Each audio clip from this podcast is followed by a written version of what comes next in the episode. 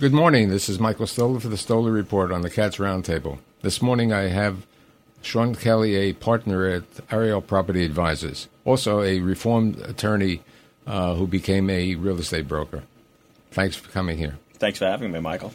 Okay, so you specialize. If you look at your website and you go over the internet, you special you specialize on downtown Brooklyn specifically, all, all, the entire borough, but downtown Brooklyn is your specialty. Correct. So, so, what's happening in downtown Brooklyn?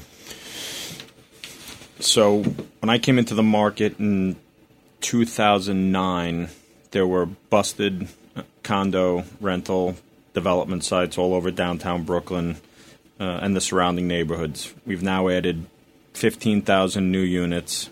When I first came into the market, rents were $40 a foot. Deals are being underwritten at $80 a foot. Rents will hit 90, um, 90 a foot in the next 18 to 24 months. Uh, we also have a new office tower in downtown Brooklyn, uh, a couple of them, uh, one of which we had sold the land under to uh, JEMB, um, owned by the, the Bailey, Bailey and Jerome family. Spectacular office building overlooking uh, a soon to be complete park, um, Willoughby Square Park, also known, known as Abolitionist Park. Um, and that building's actually performing pretty well. There's not a lot of spec office building in the outer boroughs that has performed well. Uh, despite the challenges that COVID posed for a lot of asset classes, that building's 60% leased and rents are north of 60 bucks a foot. What what about the properties that were converted from industrial to office? I mean, they're not doing too well. So this is a broader problem in the outer boroughs, and it spans from Sunset Park in Brooklyn to Williamsburg in Brooklyn to the Long Island City market. Um, in fact, I think uh, I heard Andrea Himmel talk about a project that they had some challenges with in um, the Bronx, in Long Island, in Long Island City. Oh, right. um, the challenge is we had a lot of these great loft-like industrial, multi-story industrial buildings, and there came a point in time where everybody looked at this and said, you know, we can really create or, or bring TAMI tenants into Brooklyn, and they came, but they came to particular locations. They went to Dumbo, they went to pockets of Williamsburg. We never got them to come to the buildings in Sunset Park, um, and not enough of them to the Navy Yard. Part of the challenge is you're faced with 15 million square feet of essentially, uh, and 10 of which is owned by the government, right?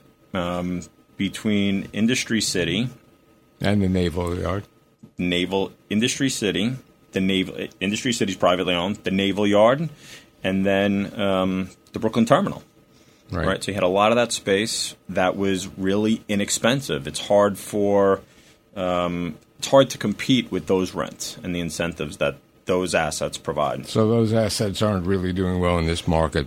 I know you're interested when we discussed the office market. You talked about the micro units. Let's talk a little bit about that. Yeah, and let, I want to be specific about the micro units. I'm not talking about WeWork space or shared workspace. I'm talking about small suites, something like the room we're sitting in now, um, where somebody you know is a private practitioner or a lawyer, and they need 100 or 200 square feet, and they don't want to go to even lower Manhattan to go to that space.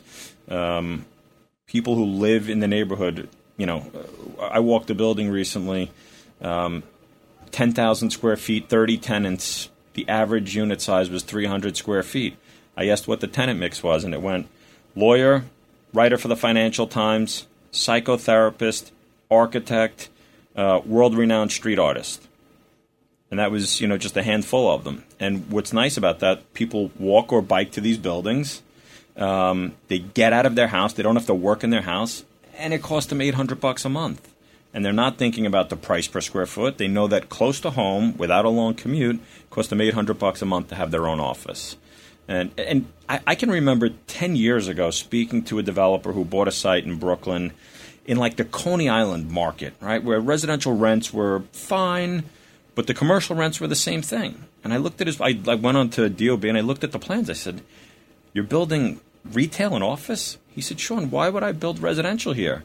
The office rents are the same, more stability, less costly of a build out, no regulatory environment. So those local office buildings that you have the insurance company, the law firm, the chiropractor, they perform pretty well. And you also uh, you don't have a loss factor. Uh, in office buildings, you're going to get a, a gross foot a gross, factor. a gross foot factor. Let's talk about the Gowanus. yeah. What's happening in the Gowanus these days? So, so the Gowanus has been nothing short of remarkable. Um, inarguably, the um, the most comprehensive, well thought out rezoning that the city's gone through, and like anything else, I think the city learned from mistakes from other rezonings. Um, so some important things here: obviously, affordable housing, um, keeping the creative maker space um, in some of these projects, providing incentives for developers to build that. Um, schools, new school coming to the Gowanus, but what it really does is it bridges the gap between some of the best brownstone Brooklyn neighbor- neighborhoods in Brooklyn, right? From Carroll Gardens to Park Slope. It really bridges that gap. I think it will be the most dynamic neighborhood in the outer boroughs once we've seen that, you know, the 8,000 units. And there's probably 4,000 of them under construction today. Um, and what's really been impressive is the caliber of developers that were there. So some of them started off building 50,000 feet and 75 and 100, and those guys are now building a half a million feet. And then also you have the family office developers like Brodsky, right, who traditionally, up until I, I think it's 10 years ago, they did their first deal in Brooklyn, which was an affordable housing deal um, as in, in downtown.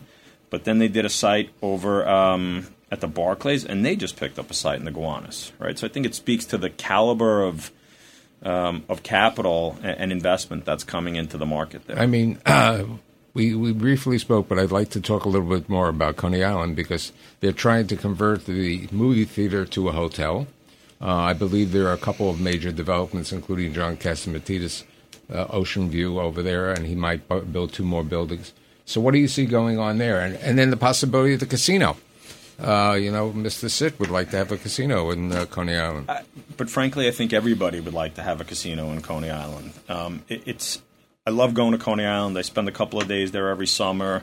Um, going, taking my girls to the boardwalk, going to a ball game. I, I enjoy it. What I love about Coney Island is what you just talked on, which is John Catsimatidis, right?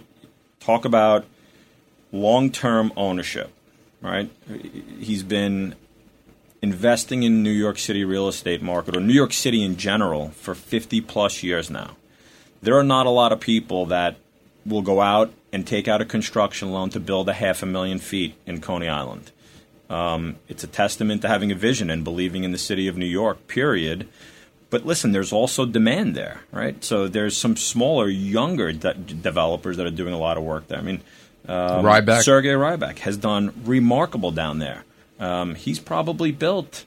I'm going to venture to say he's built 1,500 units in that And market, and he was the the- only game in town. Right, and he's building a major development right now with Ruby Schron. Yeah, and and so, think about that partnership, right? So it speaks to the quality of, of work that Rybak's doing and his you know knowledge of that marketplace that he has a partner like Ruby Schron um, to work with. Let's talk about industrial. What's going on? So the industrial market Like the UPS property and so on in Red Hook. So interestingly enough, we haven't heard anything about the UPS property. They paid three hundred million dollars for a site along the Red Hook waterfront, and it's been inactive for three years. Um, they took down the buildings that were there. We haven't heard much about it. Um, but there's been obviously an incredible amount of private development uh, of the industrial space along the Brooklyn waterfront, Red Hook, Sunset Park. We've also seen it further um, into like the Canarsie flatlands market. We eliminated tens of millions of square feet of industrial space when there really wasn't there wasn't demand for that space, and we created a lot of housing out of it.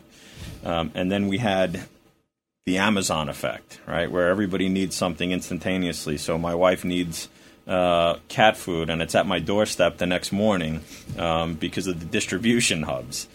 Um, the we had an abundance of institutional capital historically not in the New York market who had tenant demands to be as close to Manhattan as possible and to as close to the higher density neighborhoods as possible and came out like gangbusters. And a lot of that is fueled by the stability of the tenants um, and the capital that comes with it. A lot of the capital that's funding those acquisitions are institutional capital, so private um, pension fund money, long term investment horizons can buy at very aggressive yields if they're buying a Class A asset with a credit-worthy tenant. With like 30 seconds left, let's talk about your borough, Staten Island. Let's do it. What What do you think? So I'm excited. Um, I'm excited about the Madison Realty project um, that they're building down by the Staten Island Ferry. Uh, unfortunately, in Staten Island, we all grew up with white picket fences and patches of grass, and nobody grew up living vertically, and that includes the politicians. So they haven't seen, and I don't know that they've spent enough time going to other neighborhoods in Brooklyn, Queens, and the Bronx to see what a rezoning and creating good quality affordable housing and rental housing can do to a neighborhood. We had one great project that was done on the waterfront by Petrarca. No, Petrarca did a did a terrific project. Right. Uh, this was Urby uh, Right. that was built by Iron Right. I mean, I understand. So I'd like to thank Sean Kelly for being here today, and I'll see you next week on the Stoler Real Estate Report. Thanks Thank for you. having me, Michael. Thank you. Handling legal matters is stressful. So, let the law offices of Frank Bruno Jr. provide you with the insightful counsel you deserve. The law offices of Frank Bruno Jr. has successfully handled thousands of cases for 25 plus years. They focus on elder law and estate planning, but are equipped to navigate you through all stages of family law and divorce to real estate law and probate. The law offices of Frank Bruno. Call 718 418 5000 or visit them at frankbrunolaw.com. That's frankbrunolaw.com. Frank Bruno. He's your numero uno.